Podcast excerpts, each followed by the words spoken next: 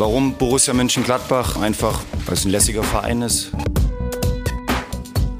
Weil ich glaube, dass es einer der größten Vereine in Deutschland ist, was Geschichte, was Fanpower betrifft. Triumphe, Höhepunkte, auch bittere Niederlagen, Kuriositäten wie den Pfostenbruch. Gladbach spielt wieder nur 1 zu 1. Der Motor unserer Borussia stottert weiter gegen Wolfsburg. Reicht es auch im zweiten Heimspiel dieser Bundesliga-Saison nicht zum ersten Heimsieg? Auch eine späte und zu dem Zeitpunkt dann doch sehr glückliche Führung reicht nicht. Was fangen wir damit jetzt an? Das ist die große Frage. Das wollen wir in diesem Kurzupdate zum vierten Bundesligaspiel dieser Spielzeit herausarbeiten. Und natürlich schauen wir dann auch voraus auf das Champions League Spiel Nummer eins gegen Inter Mailand am Mittwochabend. Ich bin Kevin, hallo und zugeschaltet auch heute Fabian. Hi. Ja, grüß dich, Kevin. Ja, der Motor stottert bei Borussia. Der Motor stottert auch ein, ein klein wenig bei uns. Äh, wir haben jetzt, versuchen es jetzt zum zweiten Mal die Aufnahme heute Morgen aufgrund technischer Schwierigkeiten gescheitert. Äh, wir hoffen, dass es jetzt wieder läuft und hoffen auch, dass es für Borussia jetzt endlich läuft. Ähm, ja, äh, nichts Dramatisches ja eigentlich in 1-1 gegen Wolfsburg. Trotzdem hat man das Gefühl, auch eine verpasste Chance, einen, naja, nicht ganz so optimalen Saisonstart der ersten zwei Spiele äh, jetzt doch wieder ins rechte Licht zu rücken. Ähm, so hat Borussia jetzt fünf Punkte nach vier Spielen. Ja, Kevin, was fangen wir damit an? Ja, also äh, die Frage würde ich ganz gerne nochmal zurückgeben. Nein, im Ernst. Also zwei Punkte aus den beiden Heimspielen im Vorfeld der Saison, das wäre schon enttäuschend gewesen, gewesen, wenn man sich das so äh, vor Augen geführt hätte. Wir haben das äh, Derby in Köln gewonnen, in Dortmund erwartbare Niederlage. Ich bleibe aber dabei, es sind zwei Punkte zu wenig. Äh, allerdings muss man auch einschränkend sagen, wir hatten jetzt auch im zweiten Heimspiel, genau wie gegen Union, analog wie in äh, der Partie, auch wieder den Heimsieg nicht wirklich verdient, obwohl wir dann spät in Führung gehen. Muss man am Ende dann vielleicht auch mit dem 1-1 leben? Wie siehst du es? Ja, ganz klar. Ähm, mit dem 1-1, gerade wenn man die zweite Halbzeit betrachtet, äh, war man gut bedient. Äh, klar, über die gesamte Spieldauer ein durchaus verdientes Ergebnis. In der ersten Halbzeit war Borussia die stärkere Mannschaft. Äh, nichtsdestotrotz ist das natürlich enttäuschend, wenn man sieht, dass Borussia über 50, 55 Minuten äh, die bessere Mannschaft zu Hause gegen Wolfsburg ist und das natürlich auch ja fast erwartbar. Und dann aber so ein bisschen äh, ja die Spielkontrolle verliert, ähm, im Spielaufbau ähm, zu hektisch, zu, zu ja ein bisschen zu äh, zu langsam irgendwie und äh, ja, viele kurze Pässe, die nicht ankommen, äh, viele, viele erwartbare Pässe, ähm, vieles, wo die Wolfsburger Hintermannschaft äh, den Passweg äh, super antizipiert hat, dazwischen gegangen ist und dann direkt den Gegenangriff übergehen konnte. Mm, das war, sind Dinge, die ja man sicherlich vermeiden sollte, wenn es dann gegen die absoluten Top-Teams in den kommenden Wochen geht.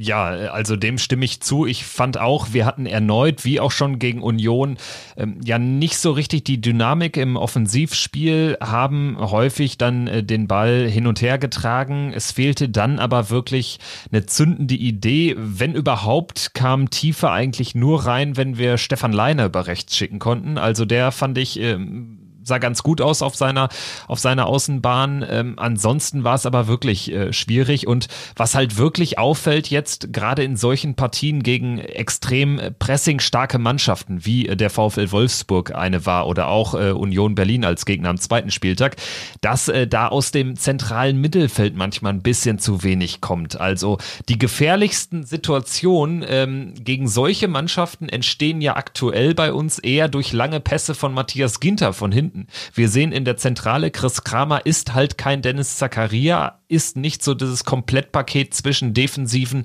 ähm, äh, Lösungen und offensiven Ideen. Und Florian Neuhaus äh, ist aktuell einfach, muss man auch klar konstatieren, in keiner guten Form. Also da fehlt ein bisschen was aktuell, würde ich sagen. Ja, stimme ich dir soweit zu. Äh, Florian Neuhaus, ganz merkwürdig, ist ja auch sehr, sehr schwierig in die vergangene Saison reingestartet. Ähm, hatte da auch zunächst Probleme. So richtig stark war er dann eigentlich erst nach der langen Corona-bedingten Bundesliga-Unterbrechung in den letzten sieben, acht Spielen. Da hat er einen hervorragenden Eindruck hinterlassen. Ja, und jetzt ähm, eigentlich äh, natürlich ein bisschen aus der Wertung dieses Spiel gegen Oberneuland, wo er aber eigentlich gut reinkam, ein paar sehr gute Aktionen hatte. Und man hofft, dass ihm so sowas dann auch Auftrieb gibt. Jetzt die äh, Nominierung für die Nationalmannschaft, wo er auch gleich ein Tor gemacht hat. Nichtsdestotrotz, ja, äh, auch gestern in der ein oder anderen Situation, insbesondere in der Schlussphase, hatte ich bei ihm das Gefühl, dass da schon fast ein bisschen die Körner ausgegangen sind. Und ähm, ja, er da ein bisschen auch an, an Robustheit in den Zweikämpfen eingebüßt hat. Ich glaube, es gab ein, zwei Situationen, wo er ja hart, aber nicht unfair von Gegnern attackiert wurde und dann äh, so auf dem Boden liegen geblieben ist, ähm, verzweifelten Blick in Richtung Schiedsrichter. Aber der Schiedsrichter auch in den Situationen ihm da nicht helfen konnte, ähm, wo, wo man dann merkt, ja, da, da fehlt es noch so, so ein klein wenig und äh, die spielerische Klasse ist aktuell auch nicht da. Ja, und äh, du sprichst es an, diese fehlenden Körner, das ist für mich auch etwas, was man jetzt teilweise auch bei anderen Spielen sehen konnte oder bei anderen Mannschaften. Vierter Spieltag, aber die äh, Nationalmannschaftsspieler kommen aus einer extrem äh, ja anstrengenden äh, Länderspielphase, auch äh, bedingt dann durch durch Corona ist das dann noch mal alles äh, stressiger, kann mir keiner äh, das Gegenteil erzählen und äh, da muss man wahrscheinlich jetzt auch im weiteren Verlauf der Saison mit rechnen, weil jetzt kommen wirklich die englischen Wochen auf äh, Clubebene.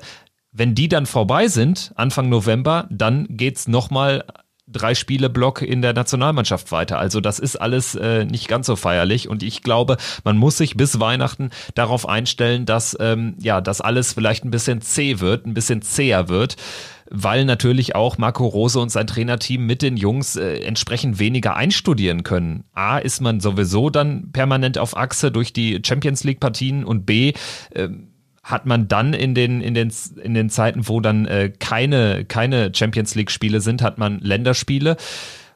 Hinten raus der Pokal noch vor Weihnachten, also das wird extrem C. Da bin ich, bin ich fest von überzeugt. Und ähm, weil du Flo Neuhaus auch nochmal äh, thematisiert hast, ich hatte ja auch über Chris Kramer gesprochen. Ich glaube, das ist eine Position, wo wirklich jetzt gerade wehtut, dass Zakaria nicht da ist, dass ein Laszlo Benes jetzt auch zuletzt äh, nicht viel gespielt hat und dann zuletzt äh, nicht fit war. Also da kann man aktuell auch äh, kaum wechseln, kaum austauschen. Das ist ja in der Offensive schon ein bisschen eher möglich bei uns. Und auch defensiv, da hat man dann sowieso nochmal ähm, ja auch ein bisschen weniger äh, laufintensives Spiel. Also das, das halte ich äh, aktuell für, für gefährlich so auf der Position, dass da vielleicht ähm, auf lange Sicht jetzt ähm, in dieser Hinrunde da vielleicht ein Engpass entstehen kann. Also wenn da sich jemand verletzen sollte von Kramer Neuhaus, dann wird's ja erst richtig eng.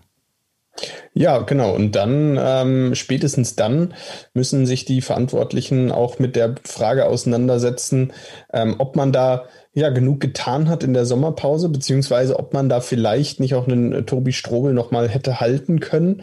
Ähm, alles relativ theoretisch ähm, äh, halte ich vor allem für den Fall relevant, wenn jetzt Dennis Zakaria oder Laszlo Benisch tatsächlich äh, bis zur nächsten Länderspielpause nicht wieder in den äh, Wettbewerb eingreifen können und noch weiterhin ausfallen, ähm, dann wird das natürlich ein Problem werden und dann müssen Marco Rose und sein Trainerteam auf jeden Fall kreativ werden. Dann ähm, wird es Lösungen auf im zentralen Mittelfeld geben, ähm, ja, die, die spannend werden. Äh, dann wird es, äh, werden wir in Sicherheit, äh, wie Marco Rose schon angekündigt hat, einen Rocco Reitz mal zu sehen bekommen. Äh, vielleicht aber auch Jonas Hofmann, der wieder zurückgezogen wird, wenn ähm, so ein bisschen in die Zentrale, wenn dann eben äh, Tyram, Player und Embolo alle, äh, alle fit sind. Ja, dann wird es, wird es auf jeden Fall spannend sein, ähm, ja, was wir dann zu sehen bekommen und wen wir dann zu sehen bekommen. Ähm, und da hoffe ich einfach, dass diejenigen, die wir dann sehen, auch entsprechende Leistung bringen, entsprechend ähm, ja auch, auch motiviert und gewillt sind, ihre Leistung zu bringen und, und motiviert auf den Platz gehen. Ähm, ich glaube, die, die Laune und die Motivation der Truppe spielt eine ganz, ganz entscheidende Rolle, um diese starke Belastung jetzt auch standzuhalten. Ja, also Jonas Hofmann, Lars Stindl, die kann man natürlich variabel einsetzen. Äh, Valentino Lazaro ist auch so ein ähm, ja, berühmt-berüchtigter polyvalenter Spieler, der soll ja auch bald wieder am Start sein. Da muss man aber natürlich auch noch abwarten. Das, der ist wahrscheinlich jetzt auch noch in den nächsten ja, sieben bis zehn Tagen keine Option.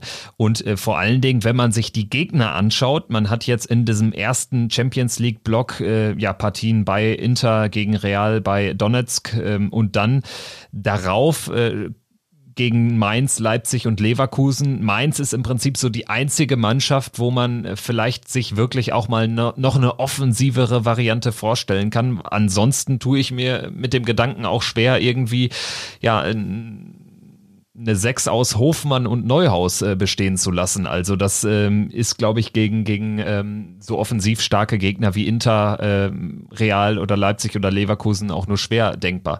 Also deswegen, das wird, glaube ich, wirklich äh, wichtig, dass Dennis Zakaria jetzt nochmal sehr, sehr große Fortschritte macht vielleicht. Ähm, schauen wir vielleicht nochmal auf die Spieler in der Offensive. Wir hatten jetzt noch gar nicht erwähnt, es gab ja zwei Wechsel. Benze Baini raus, Oscar Wendt rein. War auch fast mit zu rechnen, weil Benze Baini natürlich auch für Algerien jetzt unter der Woche ähm, spielen musste, da dann auch natürlich äh, Strapazen mitgebracht hat und dementsprechend Wendt da dann äh, positionsgetreu reingerutscht ist. Das wird auch im Verlauf der Hinrunde immer öfter passieren wahrscheinlich. Vorne Embolo für Player. Player ist Vater geworden, deshalb nicht im Kader. Äh, da gibt's dann auch auch wirklich wichtigere Dinge als Fußball. Brel Embolo zum ersten Mal von Anfang an in dieser Spielzeit. Wie hat dir seine Leistung gefallen? Ja, äh, zum ersten Mal, ich habe mich äh, ziemlich erschrocken, als ich gesehen habe, dass äh, ja, Lasso Player nicht im Kader war. Ähm, ich hatte die Info erst äh, nach der, äh, ja, dann nach der ersten Sichtung der Aufstellung bekommen, dass er Vater geworden ist. Dann natürlich ein erfreulicher Grund, aber ich hatte im ersten Moment schon starke Sorge, dass da irgendwas passiert ist. Ähm, in Richtung Verletzung, Gott sei Dank nicht der Fall, steht also gegen Inter am Mittwoch äh, ganz normal zur Verfügung. Natürlich bitter, dass er ausgefallen ist, wenn man bedenkt, dass er gegen Köln gerade ein bärenstarkes Spiel absolviert hat und äh, Marco Rose da zum Umbau äh, gezwungen wurde jetzt, äh, natürlich aus einem aus schönen Grund. Allerdings, ähm, ja, dann äh, Brel Embolo rein dafür fand ich äh, in der ersten Halbzeit äh, ganz in Ordnung, aber ähm, da war natürlich, äh, das war natürlich viel Arbeit, die er da verrichten musste. Hatte ähm, ja doch durchaus aufmerksame und starke Gegenspieler, ähm, damit äh, Lacroix und Brooks, gegen die er ähm, ja durchaus auch Problemchen hatte. Ähm, ich fand seine Leistung soweit ganz gut. Er hat dann am Ende versucht, immer mal wieder sich Bälle auch aus der Tiefe zu holen. Er war ein bisschen unglücklich, so ähm, ja, in einigen Aktionen dann, dann im Vorwärtsgang. Ähm, alles in allem eine, ja, ich sag mal, akzeptable Leistung für den ersten Startelf-Einsatz, äh, so gesehen in dieser Saison. Er hat ja noch gar nicht viel gespielt, das gehört ja dann zur Wahrheit auch dazu. Ja, und ich glaube, man muss auch konstatieren, dass Wolfsburg vielleicht auch ein sehr, sehr unangenehmer Gegner ist, äh, gerade wenn du dann auf einen Nebenmann wie äh, Player verzichten musst. Tyram hat es ja, ja über seinen Signature-Move immer wieder versucht, äh, an die Grundlinie zu gehen und über Einzelaktionen dann Gefährlichkeit reinzubringen, ist auch das ein ums andere Mal gelungen, gerade im ersten Durchgang. Brel Embolo äh, hing manchmal so ein bisschen in der Luft, hatte ich das Gefühl. Ich fand aber auch, man hat wirklich gemerkt, warum Wolfsburg nach drei Spieltagen bei einem Torverhältnis von 1 zu 1 1 stand. Also offensiv war das wirklich sehr, sehr dürftig in Ansätzen ganz gut, aber dann irgendwie total schlechte Flanken reingebracht oder auch total schlechte Standards reingespielt. Brekalo sehr eigensinnig im ersten Durchgang. Ja, und äh, dann hat man aber auch äh, gemerkt, äh, dass, dass die wirklich ein starkes Pressing spielen und gerade im zweiten Durchgang, da können wir vielleicht jetzt nochmal äh, darauf zu sprechen kommen, woran es eigentlich lag, warum wir uns da so haben reindrängen lassen. Also Wolfsburg hatte ja über den gesamten äh, zweiten Durchgang Spielkontrolle, ähm, auch nach unserem dann doch glücklichen 1 zu 0. Es war ein klarer klarer Elfmeter, aber es war ja wirklich ein individueller Fehler von Lacroix äh, mit dem zu kurz getimten Rückspiel auf Torwart Kuhn Castells. Ähm, auch danach war ja im Prinzip, hatte sich nichts, nichts verändert. Auch das 1-0 hat uns kein wirkliches Zutrauen gegeben im Mittelfeld. Also wir hatten keinen Zugriff zu keiner Phase im zweiten Durchgang, fand ich. Woran, woran lag das? Ja, was mir in den letzten Spielen extrem aufgefallen ist, und das äh, ist das, was ich im Moment bei Borussia am kritischsten sehe, ist das Umschaltverhalten bei, wenn sie tief stehen und äh, hinten den, den Ball gewinnen und äh, vielleicht in einer Position, wo ein, ein Konter aussichtsreich sein könnte.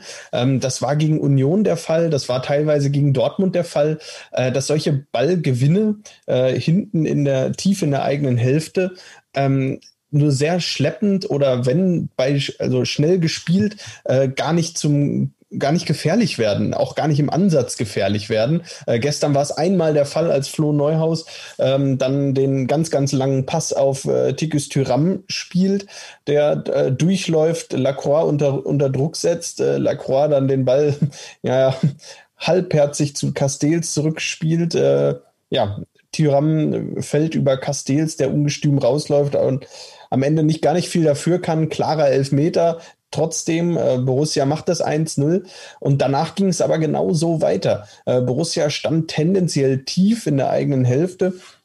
Und da erwarte ich mir dann, wenn man dieses, äh, ja, wenn man so spielt, äh, so ein bisschen tief in der eigenen Hälfte stehend, ähm, dann muss man eben auch für Entlastung sorgen. Und das fehlt mir so ein bisschen bei Borussia, dass dann, wenn es dann schnell nach vorne gehen soll, auch sehr schnell leider die, die Ballverluste stattfinden. Äh, ja, wie, wie ich eben angesprochen habe, so äh, einige Pässe, die äh, ja manchmal, ich, ich würde mal sagen, die gestern in der Zeitung standen. Also ja, leicht zu antizipieren. So hat die Wolfsburger Mannschaft äh, das gestern auch äh, ja zu verhindern gewusst, die Angriffe von Borussia.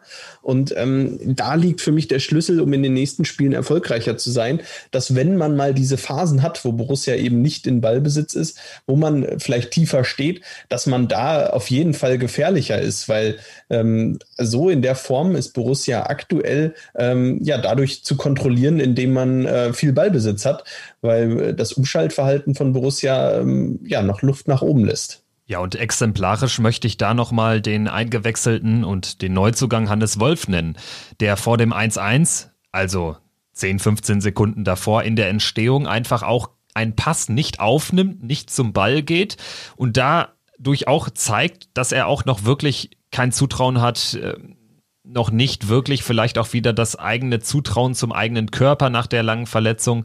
Geht er nicht in den engen Zweikampf eklig rein, sondern erwartet den Pass, aber der wird dann na, antizipiert, wie von dir erwähnt, äh, stand dann gestern eben schon in der Zeitung und das beschreibt es dann ganz gut und daraus entsteht dann letztendlich auch der Gegenangriff wieder und es war ja, es war ja fast klar, dass wir es mal wieder nicht schaffen, ähm, zu Null zu bleiben. Also das äh, gehört auch zur Wahrheit dazu. Wir äh, ja, lassen uns dann doch immer noch irgendein Ei ins Nest legen und am Ende muss man dann sagen, und so kann man es dann jetzt vielleicht auch festhalten, ja, verdientermaßen dann nicht gewonnen.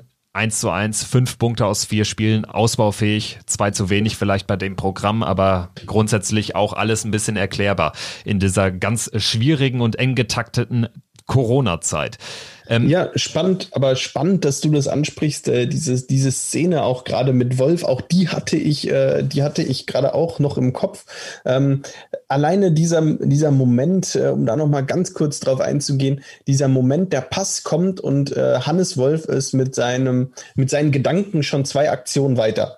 Äh, der überlegt schon, der Ball kommt auf ihn zu und er ist im Kopf schon irgendwo, okay, was mache ich mit dem Ball, wenn ich mich umgedreht habe, äh, wer ist anspielbar? Und in dieser, das ist zwar nett, dass er so weit denkt schon, ähm, aber da musste ich so ein bisschen an American Football denken, wo es eine goldene Regel gibt. Ähm, immer das erste ist, wenn, wenn der, wenn ein Pass bei dir ankommt, immer erstmal den Pass sichern und dann eben, dann eben weiterlaufen dann erst, äh, dann erst drüber nachdenken, was man im nächsten Schritt macht. Und wenn das nicht passiert, dann verliert man da auch jeden Ball. Und genau so war es gestern bei Hannes Wolf. Er war schon zwei Schritte weiter im Kopf. Ähm, ich weiß nicht, wer es war, Gila Vogie oder Brooks, der dann einfach gesehen hat, dass, ähm, dass er den Ball noch erlaufen kann und einfach an Wolf vorbei gesprintet, den Ball abgenommen. Und das war total vermeidbar in der Situation, wie du es angesprochen hast. Und so, ähm, ja, dieses Tor lag in der Luft und war dann verdient. Und ich denke, denke, damit können wir auf jeden Fall einen Haken an dieses Spiel machen. Und schauen jetzt am besten auf das nächste, das uns am Mittwochabend um 21 Uhr bevorsteht im altehrwürdigen San Siro oder Giuseppe Merzer Stadion. das ja auch bald abgerissen wird. Also wahrscheinlich Borussia sehr wahrscheinlich zum allerletzten Mal dort zu Gast bei Inter Mailand.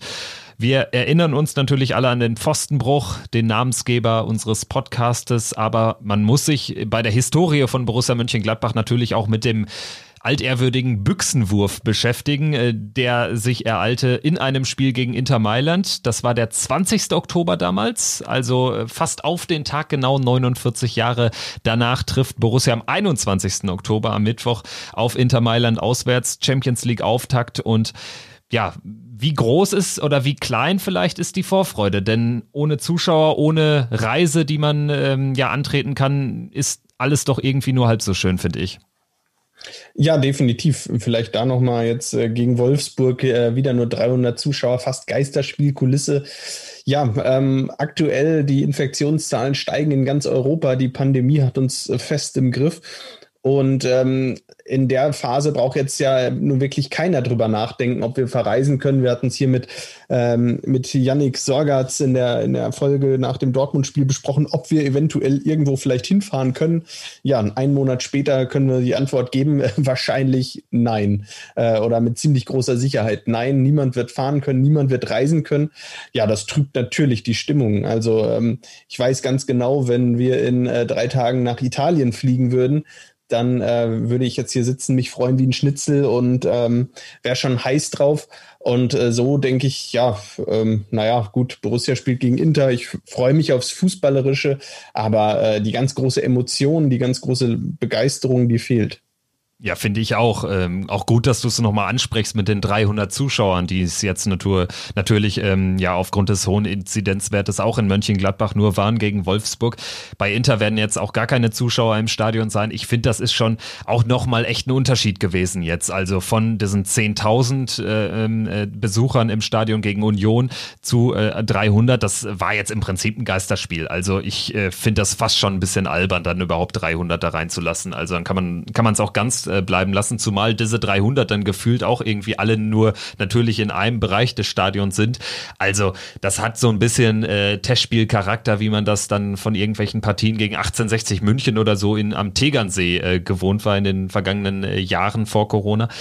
Also ähm, das wird natürlich jetzt auch, uns auch in der Champions League begleiten. Das wird auch sehr trostlos. Ich kann mir auch nicht vorstellen, dass das jetzt auf einmal wieder sinkt. Dementsprechend, glaube ich, kann man sich auch schon auf ein Geisterspiel gegen Real Madrid einstellen. Das ist jetzt aber noch nicht Thema, sondern Inter Mailand auswärts. Geil finde ich erstmal, dass wir in diesem Stadion spielen, dass wir einen großen Gegner haben. Aber natürlich ist es voll gedämpft, auch bei mir. Also man konzentriert sich jetzt eigentlich dann wirklich rein auf das Sportliche und selbst da ist man ja irgendwie ein bisschen abgestumpft, weil man gefühlt aktuell auch ein paar wichtigere Themen äh, ja im, im eigenen Umfeld auch ähm, immer, immer bespielt und äh, darauf achtet. Und dementsprechend ist es alles ein bisschen nachrangig zu betrachten. Aber vielleicht liegt darin ja auch eine Chance, dass man positiv überrascht werden kann, wenn es dann eben in die Hose geht, wenn man da irgendwie eine Klatsche kassiert, dann ist man vielleicht auch nicht ganz so enttäuscht. Ähm, äh, sportlich betrachtet, was, was schätzt du denn, ähm, ähm, wie schätzt du denn die Lage ein? Ha, äh, können wir uns Chancen ausrechnen oder wie ist so dein Gefühl?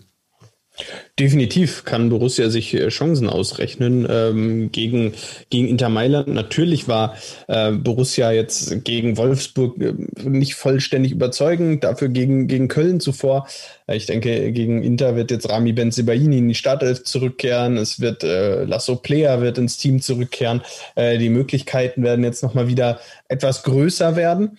Und zur Wahrheit gehört ja auch dazu, wenn wir uns mal, wenn wir jetzt mal in die Champions League auch schauen und in den internationalen Fußball und auch gerade an dieses, dieses Wochenende hat da ja einiges an Überraschungen bereitgehalten. Ähm, egal, ob ich da jetzt Real Madrid, auch unser, unser Gegner ähm, in der Champions League, die jetzt 1-0 gegen den Aufsteiger Cadiz verloren haben, ähm, dann äh, haben wir äh, Juve, die ähm, Juve, die nur 1-1 gespielt haben und ähm, zwar nicht ganz so überraschend, ähm, dass es unbedingt so kommen musste, aber äh, Inter hat das Derby in Mailand gegen AC ähm, ja, mit 2 zu 1 verloren. Auch da ähm, jetzt, äh, ja, Borussia immerhin mit einem Unentschieden, Inter mit einer Niederlage jetzt vor dem Spiel. Äh, das ganz große Selbstvertrauen, das ganz große Selbstverständnis ist auch bei Inter noch nicht da. Und äh, dementsprechend ähm, sehe ich nicht, warum Borussia sich da ähm, jetzt verstecken müsste oder ähm, ja keine Chancen ausrechnen sollte. Wie siehst du es? Ja, ich habe grundsätzlich erstmal das Gefühl, dass uns ähm, Gegner wie Inter vielleicht sogar aktuell in der aktuellen Phase, wo wir uns jetzt selbst im, im äh, Spiel mit dem Ball, im eigenen Ballbesitz wirklich nicht so kreativ zeigen, was das Herausspielen von Torchancen betrifft, dass uns solche Gegner vielleicht jetzt äh, sogar zugutekommen. Also ähm, man hat es jetzt eben in den beiden Heimspielen sehr exemplarisch gesehen, wie schwer wir uns tun gegen zwei Mannschaften wie Union und Wolfsburg, die sehr gut sortiert, sehr diszipliniert spielen. Bei Inter kann man jetzt eigentlich nicht von diszipliniertem Spiel sprechen in der aktuellen Saisonphase. Die hat natürlich auch quasi keine Vorbereitung, dadurch, dass sie das Europa League Endspiel erreicht haben, in, in Köln dann 2-3 gegen, gegen Sevilla verloren haben nach Verlängerung, sind dann gestartet und da habe ich weite Teile der, der zweiten Halbzeit gesehen. Am ersten Spieltag gegen die Fiorentina, das war ein total wildes Spiel. 4 zu 3 hat mich so ein bisschen daran erinnert, wie die deutsche Fußballnationalmannschaft so damals unter Klinsmann gespielt hat. Irgendwie immer ein Tor mehr als der Gegner, als es dann auch diese wilden äh, 4 zu 3s und 3 zu 2 2 am laufenden Band gab, damals beim Confed Cup 2-5. Also es war wirklich ganz verrückt und dann äh, gewinnt Inter das zweite Saisonspiel 5-2 bei Benevento, lässt auch dort beim Aufsteiger zwei äh, Gegentore äh, zu, ähm, spielt dann jetzt gegen Lazio und gegen Milan 1-1 und verliert 1-2. Also die letzten beiden Spiele dann gegen große Kaliber, da dann nur einen Punkt mitgenommen.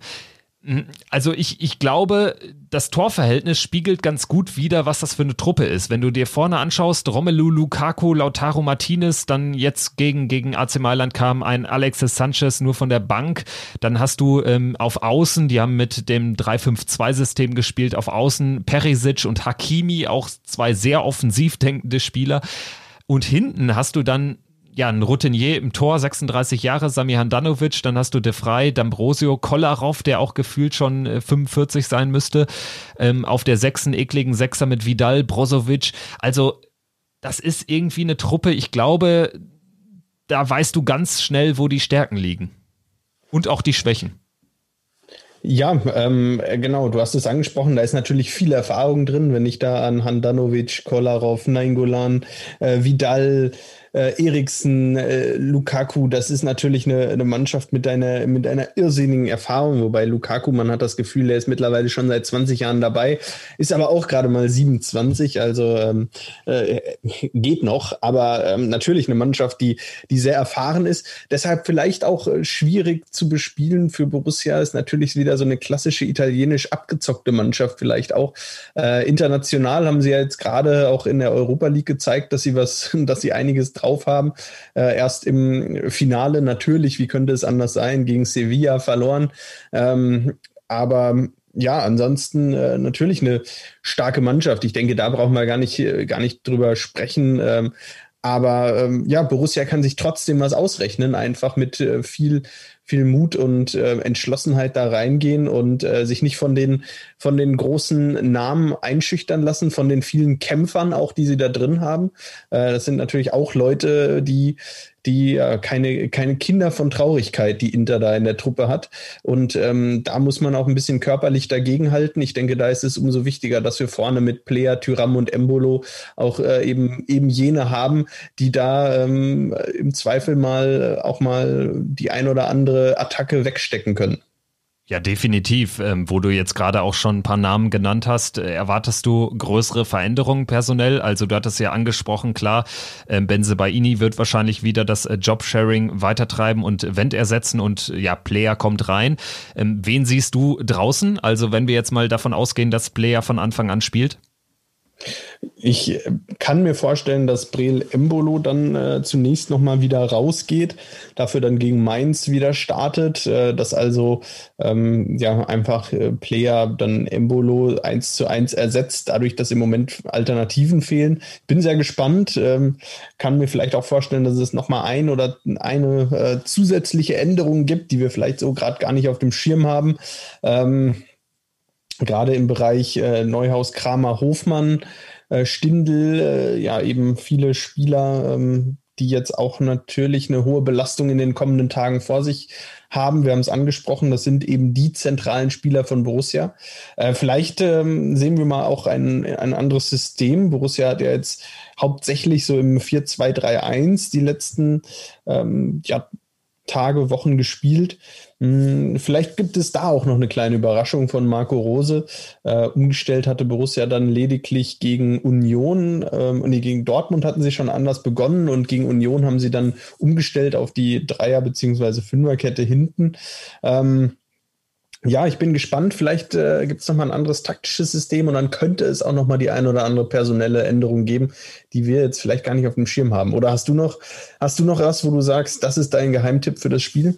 Ja, also einen Geheimtipp habe ich jetzt äh, tatsächlich auch nicht. Ähm, wichtig zu erwähnen war von dir eben, dass natürlich Rocco Reitz auch seine Zeit bekommen soll in der Hinrunde, ähm, auch bedingt natürlich, dass es äh, personell dann auch schwierig wird mitunter, wenn wir so häufig spielen, die äh, Nationalspieler auf Achsen sind etc. pp.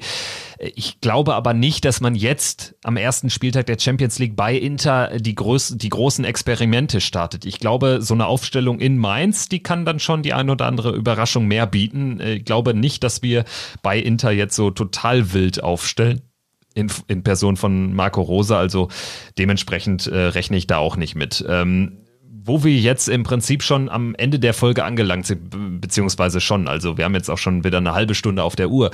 Aber ähm, wir dürfen natürlich diese Folge nicht abschließen, ohne A zu erwähnen, dass wir uns natürlich auch nach Mailand und vor Mainz nochmal kurz melden mit einem Update zum ersten Champions League Auftritt in der Saison 2021 von unserer Borussia.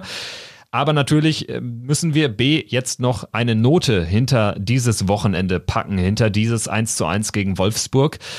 Fabian, ähm, vielleicht fängst du an, wie ist so dein Gefühl jetzt mit einem Tag Abstand? Wie bewertest du dieses Wochenende aus Borussia-Sicht? Ja, äh, erste Halbzeit haben wir schon drüber gesprochen. Ähm, gut gespielt, hinten gut gestanden, wenig zugelassen. Ähm, vorne in der einen oder anderen Situation Pech gehabt. Äh, Florian Neuhaus eben mit dem Treffen Pfosten, äh, Kopfball an den Pfosten.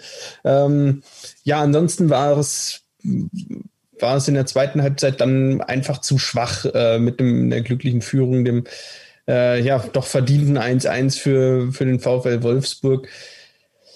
Ich ähm, vergebe für Borussia ähm, eine 4. Wolfsburg hat das gut gemacht. Ähm, es war jetzt keine Vollkatastrophe, aber eben auch dann doch nur ein 1-1 mit einer schwachen zweiten Halbzeit. Äh, für mich, da gibt es so gerade noch eine 4. Ja, ich gehe, ich äh, schwanke zwischen 3 minus 4 plus, würde aber zur 4 plus tendieren. Erste Halbzeit ja, 2 minus 3 plus so in dem Dreh, das war gut. Da hat man vor allen Dingen auch defensiv ja wirklich gar nicht zugelassen. Zweite Halbzeit dann merklich schlechter. Ähm, ja, 4 plus würde ich sagen und dementsprechend beschließen wir es dann auch. Äh, Fabian, wo guckst du am Mittwoch? Ähm, zu 99,99 Prozent zu Hause, so wie ähm, ja werde werde wohl hier zu Hause äh, das Spiel schauen. Ich weiß nicht, hast du was Spezielles vor oder? Nee, auch nicht. Aber äh, im Prinzip geben wir jetzt auch nur ein gutes Vorbild ab, denke ich. Also ja, am besten genau. natürlich alle zu Hause. natürlich alle alleine zu Hause. Ähm, ja, ähm, mal, mal gespannt, wann ja ja, ich freue mich einfach, wenn, wenn die Zeiten irgendwann vorbei sind und wir wieder alle, alle nach Mailand fahren können. Ganz genau. Nach Mailand dann Mainz. Davor gibt es auch noch eine Folge von Pfostenbruch zu hören. Natürlich auf allen gängigen Podcast-Abspielplattformen und natürlich sind wir auch in den sozialen Medien zu finden. Schreibt uns dort gerne oder äh, lasst uns ein Abo da, vor allen Dingen bei, bei Spotify, Apple Podcasts etc. Und dann würde ich sagen, wünschen wir uns mal gegenseitig viel, viel Erfolg, viel Glück für das Spiel in Mailand und hoffen da auf eine Überraschung aus Borussia-Sicht. Bis dahin, wir hören uns. Tschüss. Triumphe, Höhepunkte, auch bittere Niederlagen, Kuriositäten wie den Pfostenbruch.